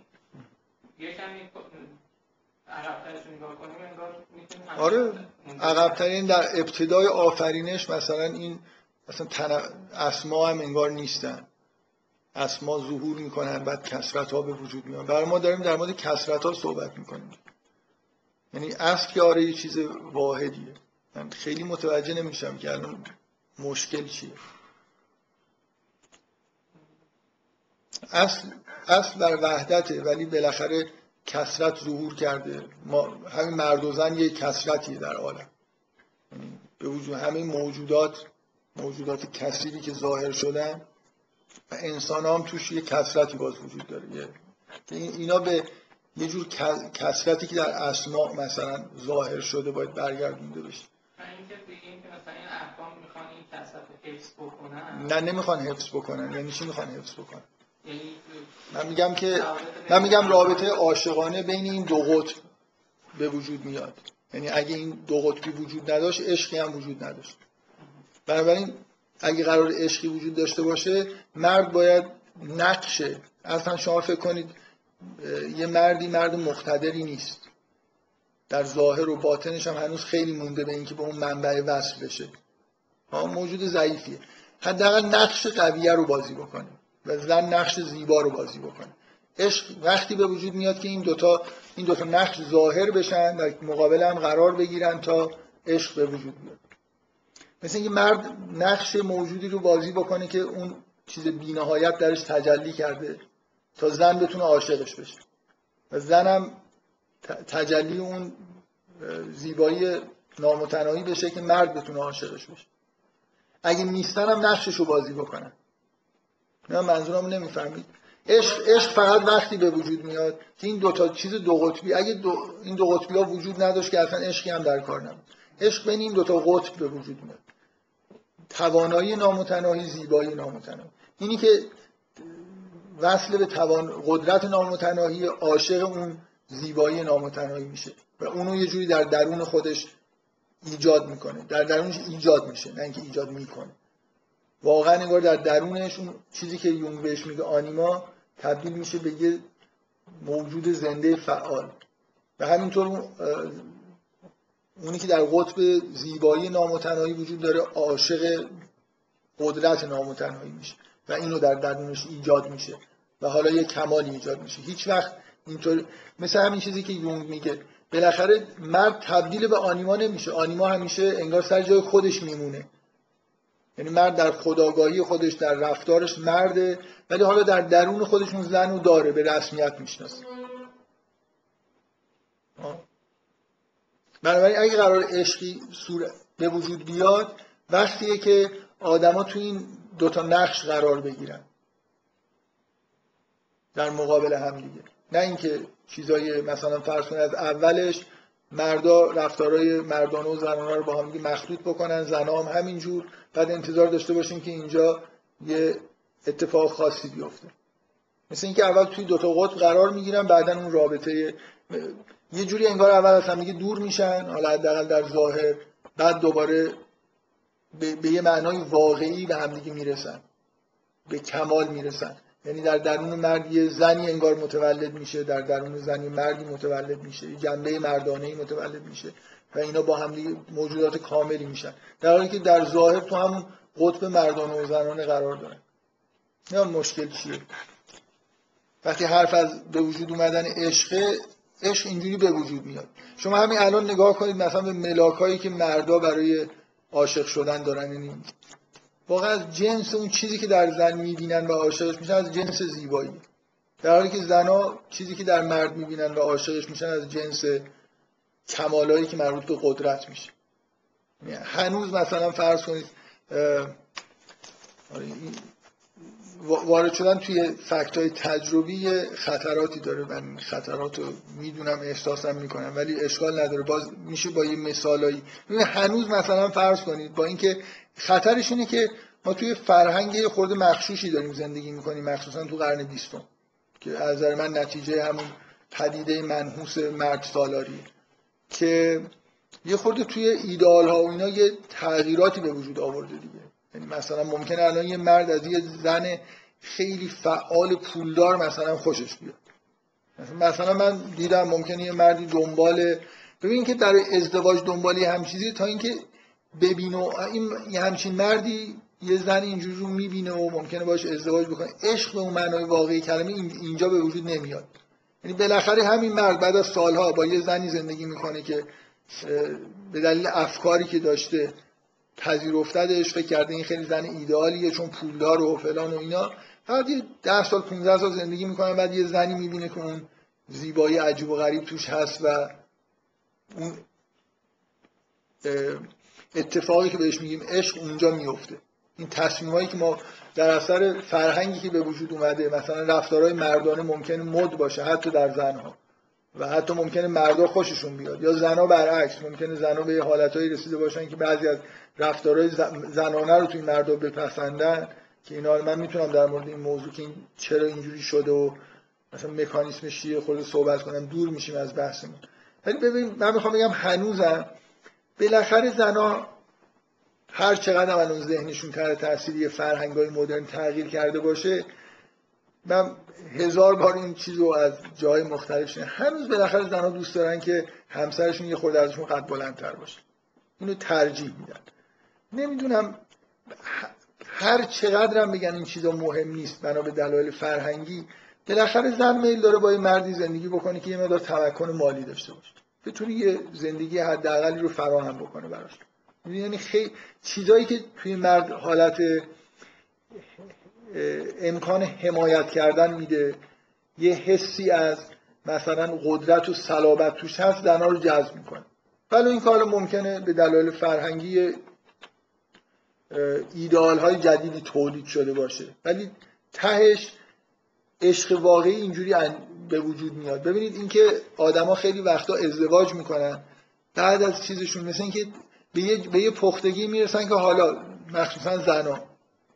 یه،, یه روزی ممکنه خیلی بعد از ازدواجشون بفهمن که چی لازم داشتن واقعا توی زندگی خودشون به عنوان یه همسر. ممکنه توی نوجوانی من گفتم این مکانیسماش قابل توضیح دادنه. کلا مردا و زنا یه سیری دارن از اینکه اون نقطه مقابل خودشون رو که علاقه بهش دارن و انتخاب کنن. واقعا توی نوجوانی یه چیزایی برای مثلا دخترها توی طرف مقابل ممکنه ایدئال باشه و برای پسرها هم همینطور. که بعدا وقتی بزرگ میشن کم کم اونا کم رنگ میشن چیزای دیگه پررنگ میشن حالا شرایطی که ما توش داریم زندگی می‌کنیم اینه که کلا آدما توی وضعیت های نوجوانی خودشون خیلی وقتا میمونن. بنابراین ممکنه اون رشد رو به دست نیارن. بذارید این تئوری که دارم میگم نکته که شما دارید میگید من جوابش به نظرم واضح میاد. اونم اینه که عشق بین این دو تا قطب اتفاق عشق واقعی اینجا اتفاق میفته اون چیزی که ما دنبالش هستیم. و زنا که میگن ناقص العقلن واقعا انگار ناقص العقلن به این معنی که یه جنبه عقلانی مثلا مردا دارن که اونا ندارن برعکس مردا هم ناقص العقلن آره آره. اگه یعنی من من تصورم اینه که اگه به زن ناقص العقل بگیم به یه معنایی به یه معنایی هم مرد ناقص العقل که بعد این جنبه که توی مرد رشد می‌کنه که اون جنبه زنش باشه خب این تو رفتارش هم باید تاثیر می‌ذاره دیگه. بله. یعنی یه رفتار اوقدایی بیشتری پیدا می‌کنه. دقیقا هم. دقیقا هم اینطوری یعنی اینجوری نیستش که فقط کشفش بکنه خودش. نه یعنی اون کشف کردن یعنی چی؟ یعنی من میگم منبع ایجاد یه سری عواطف میشه در مرد مثلا عواطفی که منجر به هنر میشن در مرد معمولا نسبت داده میشن به آنیما. عواطف خیلی ظریف و مثلا یه درک های جدیدی از مسائل عاطفی برای مرد به وجود میاد. خب طبعا مرد به یه اقلانیت برتری می‌رسه. بنابراین دیگه فقط مثلا یه صرفا نمی‌تونه یه جنگاوری باشه که به عشق نمی‌دونم جنگیدن فقط میره به جنگه حتما اگه میره میجنگه صلابت خودش هم در جنگ داره بلکه صد برابر شد شده باشه. اون چیزه رو داره اون محتوای مثلا فرض کنید عشق به حیات و اینا رو هم تو خودش داره. ولی ضرورت اگه ایجاب بکنیم می‌تونه اون واکنش مردانه خودش هم به طور کاملتری در واقع انجام بده. اصلا واقعیت اینه که مرد به در همون جنبه های مردانه خودش به کمال نمی‌رسه. به غیر از اینکه یه پایگاه زنانه در درونش باشه. یعنی یه بعدی نمی‌تونه اون جنبه های قدرت خودش رو به حد اکثر ممکن برسونه. مگر اینکه اون آنیمای درونش فعال شده باشه. یعنی قوی ترین مردم اونایی هستن که این آنیم... عاشق شدن و اون آنیمای درون خودشون رو دارن. می‌تونن اون اراده مثلا نامتناهی رو در خودشون ببینن. برای حفظ خانوادهشون و زن هم همینجوری زن در واقع وقتی اون مرد درون خودش رو داره انگار می‌تونه به اوج تجلی مثلا زیبایی در خودش برسه. در اون چیزی که در مرد و زن جلوه می‌کنه با باید همین چیزی به اصطلاح مردانه و زنانه باشه که این رابطه دو قطبی و رابطه عاشقانه شکل بگیره. و حرفم اینه که شریعت توی خانواده نقشایی که واگذار می‌کنه به مرد و زن همون نقشای دو قطبیه. برای اینکه اون اتفاقا بیفته. برای اینکه اصلا عشق به وجود بیاد رشد بکنه. یعنی من بالاخره من تاکیدم روی اینه که به طور طبیعی زن به سمت اون منبع قدرت کشیده میشه در بیرون خودش دنبال اون میگرده و مردم در بیرون خودش دنبال اون منبع زیبایی میگرده. و اصلا عشق برای مرد و زن معنیش همین عشق در زن حالت تسلیم شدن در مقابل اراده مرد داره.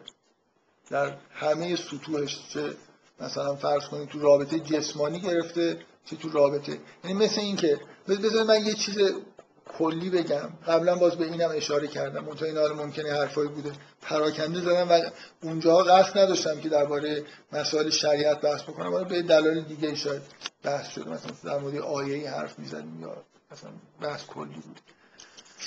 ببینید این دو قطبی توی رفتار انسان ها در مقابل خداوند هم وجود داره. من اینو قبلا هم بهش اشاره کردم. ما وقتی حرف از عبادت می‌زنیم خود این عبادت دو تا وجه داره. به دلیل اینکه انگار در مقابل خداوند قرار می‌گیریم در مقابل دو وجه قرار می‌گیریم. یه, یه ما وقتی شما وقتی میشنوید عبادت به, به چی فکر می‌کنید؟ اگه از شما بپرسم که عبادت خدا کردن یعنی چی؟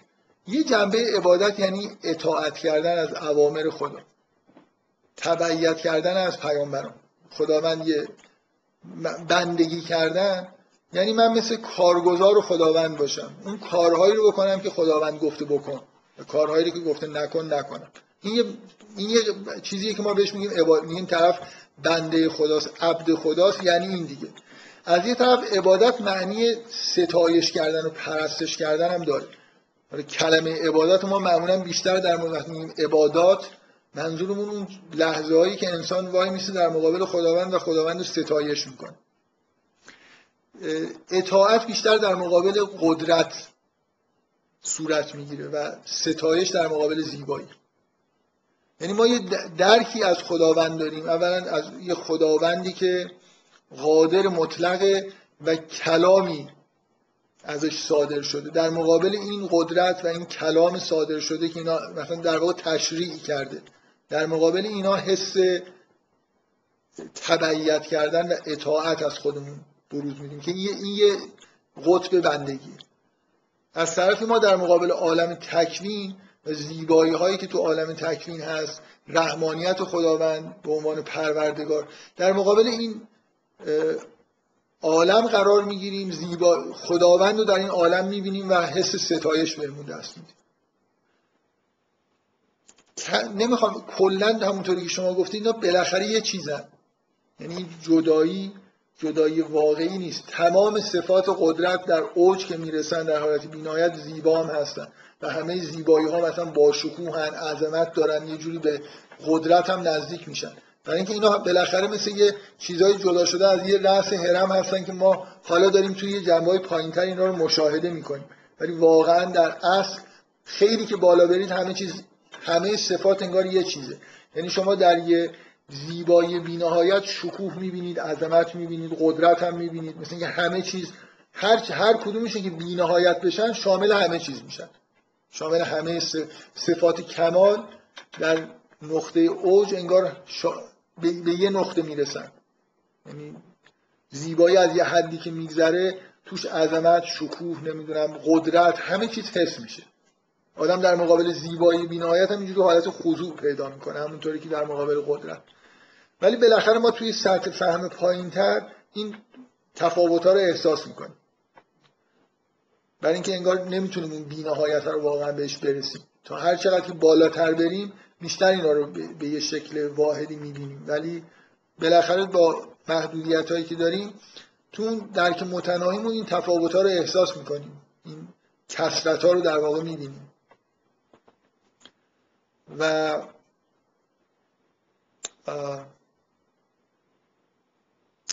نکته که شما گفتید اصلا من یادم رفت که از شما یادآوری بکنید سوالتون چی بود؟ من چی داشتم؟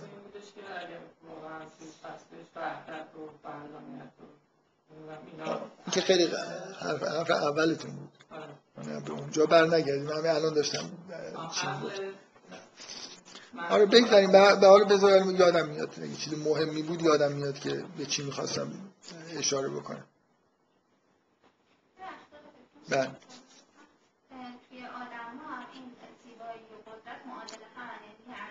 آخه ما چون واقعا بینهایت نیست. ببینید زیبایی و قدرت و این حرفا بالاخره توی سطح پایین واقعا با هم یه فرق دارن. برای تجلی متناهیش توی وجود ما یه جوری متفاوته با اون چیزی که در خداوند مثلا این صفات همه انگار یه چیزن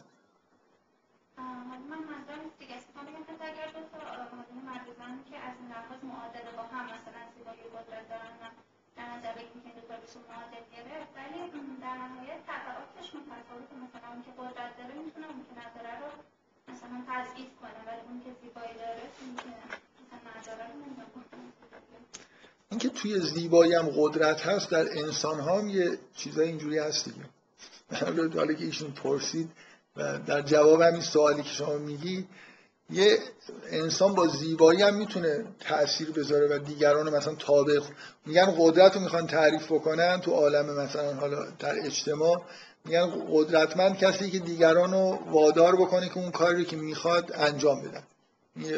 خب یه زنم با زیبایی خودش می‌تونه این کارو بکنه. بنابراین می‌تونه از زیبایی خودش انگار تبدیل به قدرت بکنه.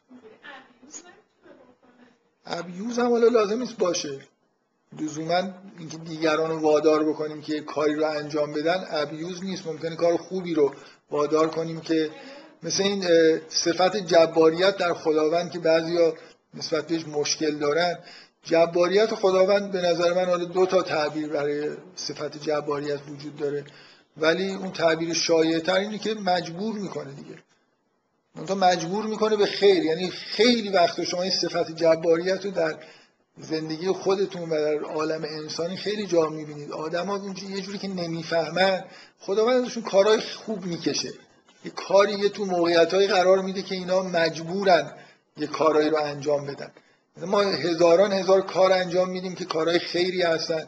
مثل مثلا فرض کنید مثلا میگم این عشق مادری از یه جهت جلوه جباریت خداونده. مثلا انگار مادر بی اختیار میشه از خودش در مقابل این محبتی که مثلا نسبت باید انجام بده دیگه. از چیز خودش از حالت اینکه بگیم این موجود مختار جباریت همینه که اختیار رو انگار یه لحظه سلب میشه از شما دیگه. یه کاری رو خداوند جباریتش در جهت خیره دیگه. این چون اون موجود مثلا متولد شده این مهر شدید مادری اینجا فشاری وارد می‌کنه در واقع به مادر که اون مراقبت های لازم از اون بچه رو انجام بده. ما خیلی وقتا فکر می‌کنیم مختاریم ولی واقعا یه جوری توی خیلی از رفتارها و افکار خودمون مجبوریم و همیشه اون جهت اجبار جهت خیره. صفت در واقع جباریت خداوند اینی که موجودات رو به سمت خیر می‌کشه. یه جایی در اختیار خودمونه ولی جایی هم می‌برن ما رو من یادم افتاد که داشتم در مورد چی صحبت می‌کردم. داشتم در مورد این دوگانگی عمل انسان در مقابل خداوند صحبت می‌کردم که جنبه تبعیت مثلا از فرامین داره بندگی به این معنا بندگی به این معنا که انسان ستایش کننده جنبه های جمال مثلا الهیه. شما مقابل عبادت به این معنا که مقابل خداوند نیستید و سبحان الله میگید حالت مثلا فرض کنید تحسین و ستایش دارید. این این دو قطب در مورد مرد و زن در مورد رابطه مرد و زن هم کاملا به نظر من محسوسه. یعنی اون چیزی که مرد از زن انتظار داره مثلا چیزی که به واضح زن نیازی که تو رابطه عاشقانه داره و ارضا میشه نیاز به تحسین شدن. نه فقط نیاز به تحسین شدن. توی رابطه عاشقانه واقعی مرد اصلا یه زیبایی هایی که ممکنه زن متوجهش نیست و درش کشف می‌کنه و بیان می‌کنه و این اوج اون چیزیه که در واقع به زن می‌رسه. حسن زن حسن, حسن زن با تازان با رزه حسن زیبایی زن. تجلی پیدا می‌کنه در, در نگاهی که مرد بهش داره. و این انگار یه جوری به کلام تبدیل میشه یه جوری ظاهر میشه. این چیزیه که زن به نظر من هر زنی ذاتا انتظار داره که زیباییش کشف بشه متجلی بشه و مورد ستایش قرار بگیره. از طرف این مرد در مقابل خودش این حس رو داره که مثلا فرض کنید اگه حرفی می‌زنه با مقاومت روبرو نشه اگه چیزی می‌خواد با مقاومت روبرو نشه یه جور می‌خوام بگم اون دوتا جنبه بندگی و عبادت که در انسان در مقابل خداوند هست اینجا تو رابطه زن و مرد به حالت مکمل تبدیل میشه. مثلا مرد من نمی‌دونم واقعا مرد طبیعیه که یه مردی خیلی دوست داشته باشه که یه نفر زیبایی هاشو ستایش کنه. مثلا بشینه ازش تعریف کنه. به به و چه بگه زیباییشو مثلا. این حس مثلا ستایش شدن و تحسین تحسین کلمه تحسین اصلا از حسن میاد. در مقابل مثلا زیبایی یه جوری آدم یه عکس واکنش طبیعی نشون میده.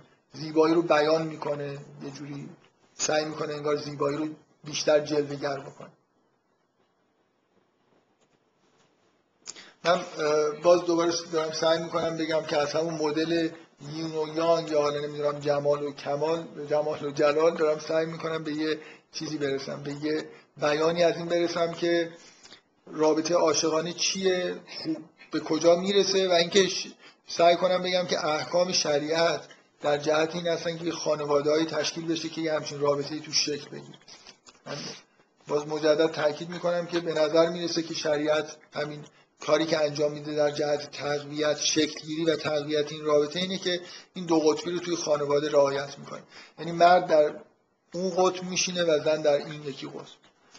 چیزی که گفتم که منجر شد که این مسئله دو تا جنبه بندگی و عبادت رو بگم این بود که داشتم به این اشاره می‌کردم که زن توی رابطه عاشقانه حالت تسلیم شدن در مقابل مرد و یه جوری شاید واژه تفویض به کار ببرم یه همچین حالتی داره. این از رابطه جسمانی شروع میشه تا رابطه قویتر مثلا روانی. این حسی که در زن به وجود میاد در مقابل مرد یه همچین حالتی. در, در مقابلشون چیزی که مرد مرد یه حس شیفتگی نسبت به زیبایی زن داره و این هی در واقع می‌تونه تشدید بشه و تبدیل به یه عکس های خاصی از مرد در مقابل زن بشه. من این فکر کنم تموم کنیم جلسه رو و من به طور غیر مجاز کرده گفتم همین چیز برای خودم مجاز می‌دونم. جلسه آینده همین بحث رو ادامه بدم من واقعا یه جوری شده که دارم تهش و سرتش رو هم میارم برای خاطر اینکه وقت کم فکر می‌کنم بذاریمش توی یه وقت وسیع تری یعنی من اشارهایی که می‌خوام به مثلا احکام شریعت بکنم و یه خورده وقت داشته باشم فردا مفصل تر در موردش صحبت بکنم. بفرمایید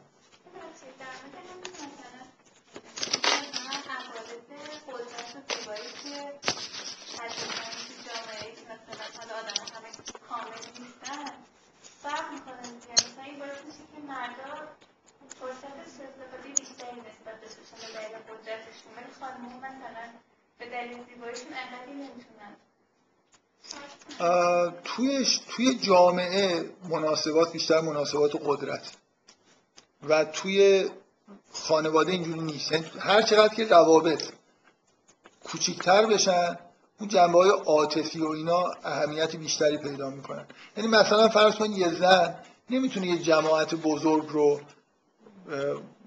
بذار من باز به همون اصطلاحی که شاید خورده بار منفی داشته باشه از نظر من اصطلاح خوبیه. تو ذهن منم بار منفی نداره. این تار تنیدن.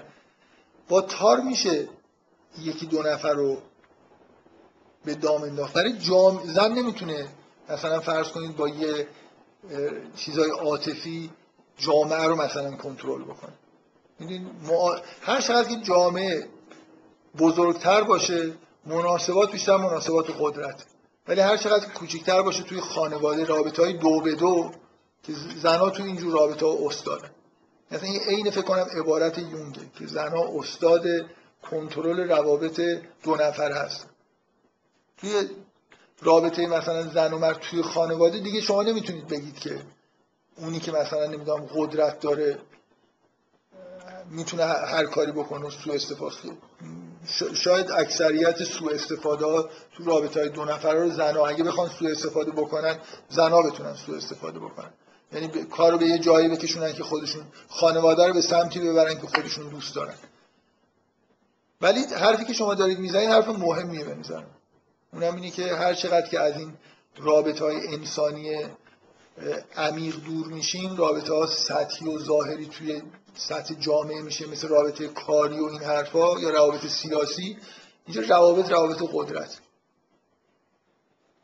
و این مثلا من می‌تونم بگم که یه نکته عمیقی که تو این حرفی که شما می‌زنید هست اینه که دقیقا این نشون میده که چرا توی غرب این شدت توجه به مسائل اجتماعی و کم توجهی به خانواده و مسائل فردی به موازات مرد سالاری داره پیش میره. یعنی شما وقتی که شما توی توی جامعه انگار مرد موفق داره تو روابط سیاسی رفتار مردانه موفق داره زنها انگار function های خودشون توی همچین سطوح اجتماعی و سیاسی function اختصاصی خودشون از دست میدن. انگار اون اهرمایی که در اختیار دارن دیگه کار نمی‌کنن. اینی که وقتی که جامعه شد اصل ماجرا مثلا فرض کنید کارخونه و تولید و شرکت و نمی‌دونم محل کار و اینا بخش اصلی زندگی مردم شد اون وقت زنها انگار مجبورن که یه جوری function های مردانه داشته باشن.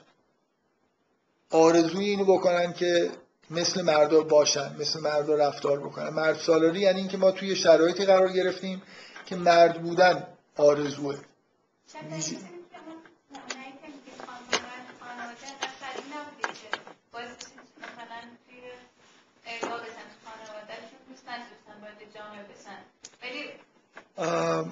یه خورده من فکر می‌کنم یه خورده مسئله پیچیده تر از اینه. یعنی اینکه چرا این روند به وجود اومد که خانواده و فرد اهمیتش رو از دست داده و جامعه در واقع به وجود اومده جامعه اصل شده. یه خورده پیچیده تر از اینه که مثلا حالا برگردونیم به اینکه زنها کم کم از خانواده بیرون اومدن. نمی‌دونم این جاذبه ای که جامعه پیدا کرده باز به یه چیزهای خیلی عمیقی مربوطه. من فقط خواستم به این اشاره بکنم که نکته که گفتید نکته خیلی درستیه که مناسبات بیرونی مناسبات کاری سیاسی اجتماعی بیشتر مناسبات قدرته. اصلا سیاست یعنی همین دیگه. سیاست علم مثلا موازنه قدرت و مناسبات و قدرت. علم قدرت اصلا. شما یه یه منابع قدرتی وجود داره در جامعه و یه سیاستمدار می‌خواد که از این منابع به منابع شامل افکار عمومی نیروهای نظامی نمی‌دونم اینجور چیزا خیلی چیزا این شکلی میشه. حالا مثلا توی سیاست امروز ایران که میگن رقابت بین مثلا نیروهای نظامی و روحانیت روحانیت یه جوری پشتوانه افکار عمومی داره. یکی از منابع مهم قدرت توی سیاست افکار عمومی.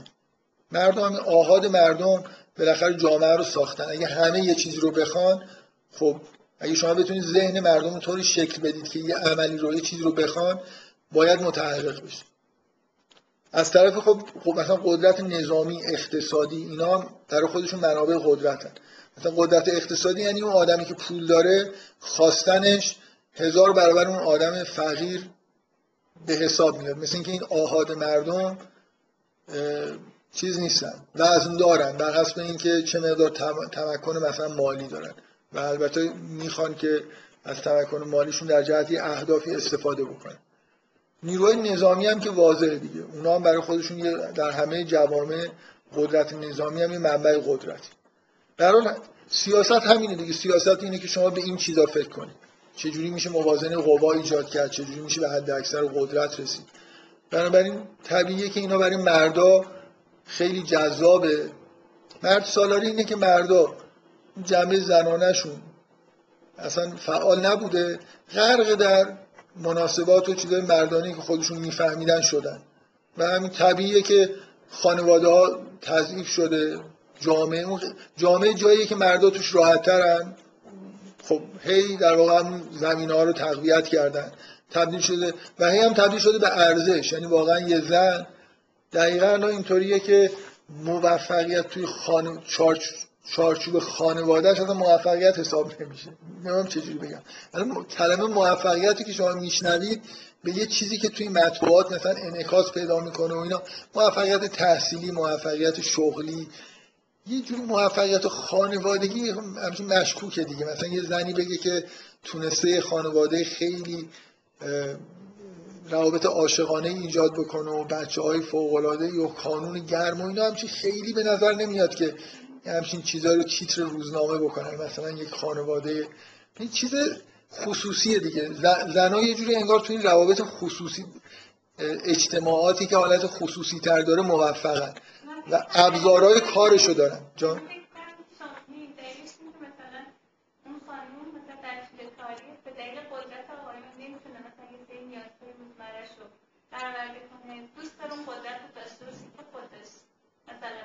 آره می‌دونم. یعنی من اینکه چرا زنها این تغییرات رو در طول تاریخ کردن که به اینجا رسیدن که انگار سعی می‌کنن مثل مردا عمل بکنن خب نتیجه همینه دیگه. نتیجه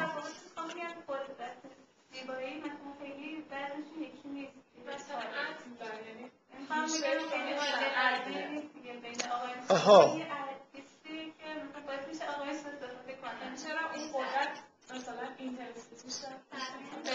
آخه اولا عدل مگه خود چیزا اینکه سوالای مربوط به عدل خیلی مشکوکن یعنی چی بالاخره؟ مثلا خب این که خیلی چیز ساده ای شما دارید میگید. بالاخره مثلا یکی باهوشتری بین مردایی که قدرتمندتر یکی نیست.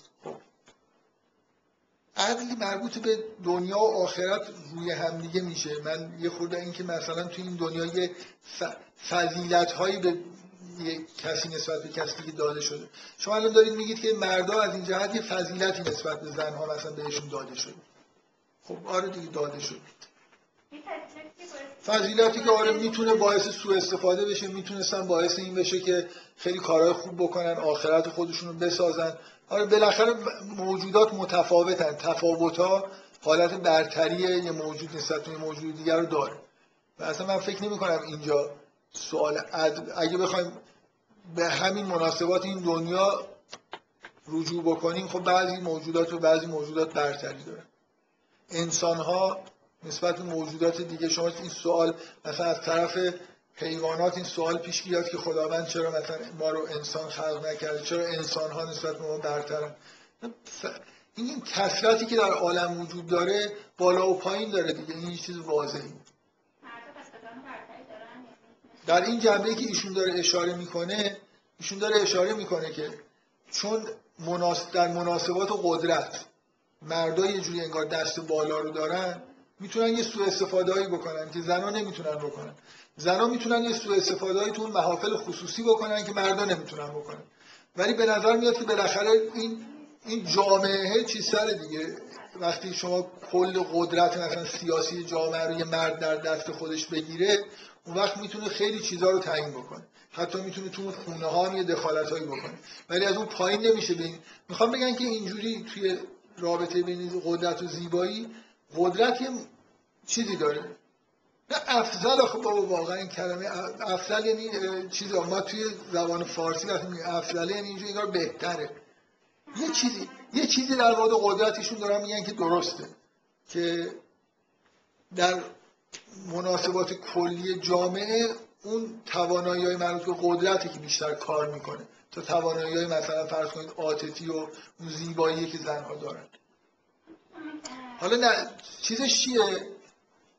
اینه که نباید ما یعنی من, من به نظرم اینجوری میاد که همین که در شریعت به سمت این میره که خانواده انگار یه جوری اصله. جامعه رو محدود بکنه که نتونه توی چارچوب خانواده دخالت بکنه. یعنی هر اتفاقی که بیرون میفته داخل یعنی این اگه می‌خوایم به سمتی بریم که عدالت بیشتری برقرار بشه باید اهمیت و وزن جامعه رو بیاریم پایین. این مناسبات سیاسی و اجتماعی و اینا چیز نباشن. یعنی اینطوری که الان در جهان به این سمت رفتیم که همه توجه ها به محیط جامعه است. یه چیز خیلی بزرگی اون بیرون وجود داره که همه چیز رو انگار تو خودش حزم کرده و از بین برده فرد و خانواده و همه چیزو. بریم به سمت اینکه این خیلی قوی نباشه. خیلی قوی نشه و امکان اینکه توی محافل خصوصی و اینا دخالت بتونه بکنه نداشته باشه. اینجوری زن برای خودش در همون محفل خانواده بدون اینکه در مناسبات قدرت دخالتی بکنه آسایش خودشو داره. و اینکه تو اون رابطه دو نفره تعادل برقراره یعنی زیبایی و قدرت با هم دیگه یه جوری انگار به چیز می‌رسن به حالت تعادلی می‌رسن. فضیلت اینشه ولی وقتی بیرون میاد انگار اون بخش مربوط به مرد بهتر داره کار می‌کنه. فکر نکته اینه که نذاریم از اون بیرون به این داخل خیلی چیزی سرایت بکنه. مردا برن مثلا فرض کنید حکومت رو در دست بگیرن بعد یه قوانینی مثلا برای خودشون در مجلس خودشون تصویب بکنن که زنها باید فلان کارو بکنن یا فلان کارو نکنن. یه جوری فضای خانواده رو سعی بکنیم که جدا کنیم از اون فضای اجتماعی که ناگزیر وجود داره. بالاخره یه فضای کار و داد و ستت و یه چیزی اون بیرون وجود داره که عمومیه و نمی‌تونیم حذفش بکنیم ولی می‌تونیم تاثیراتش رو تو این محفل اصلی که توجه ما بیشتر به اینجاست. یعنی اون جایی که قرار کمال ایجاد بشه و شریعت به نتیجه خودش برسه این داخل این محدود است نه توی جامعه. غرب فکر کنم هدفش مثلا اینه که یه سیستما و جوامع مطلوبی به وجود بیاره در حالی که بیشتر به نظر می‌رسه که از نظر دینی فرد و خانواده هستن که مهمن و بقیه چیز حالت ابزار داره. برای نکته که ایشون گفتم به نظر من یعنی به یه چیزی اشاره کردن که نکته هم درستی همین که نکته مهمیه. یعنی یه چیزی توی دنیا الان ما می‌بینیم اونم این دقیقا این توازی مرد سالاری با جامعه سالاریه. برای اینکه مرد انگار توی اون جامعه است که یه جور حرف اولو می‌زنه. وقتی پایین تر میاد توی روابط خصوصی نمی‌تونه.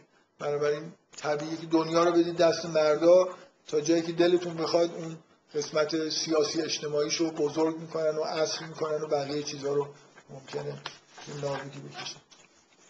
خب ببخشید داده من باز با این حال مثلا ساعت هفت دارم تمام می‌کنم. پس من بدون اینکه توجه بکنم که جزء بعدی چیه این بحث جلسه آینده ادامه میدم جلسه آینده فرداست همینجا. آره. پنج شنبه و جمعه دیگه جلسه نداریم. مثلا این هفته اول پنج جلسه تشکیل بدیم. بعد فکر کنم کم جلسه. ساعت پنج فردا هم. چرا کلاس کنیم بعد از ما هم؟ خب یه جلسه هم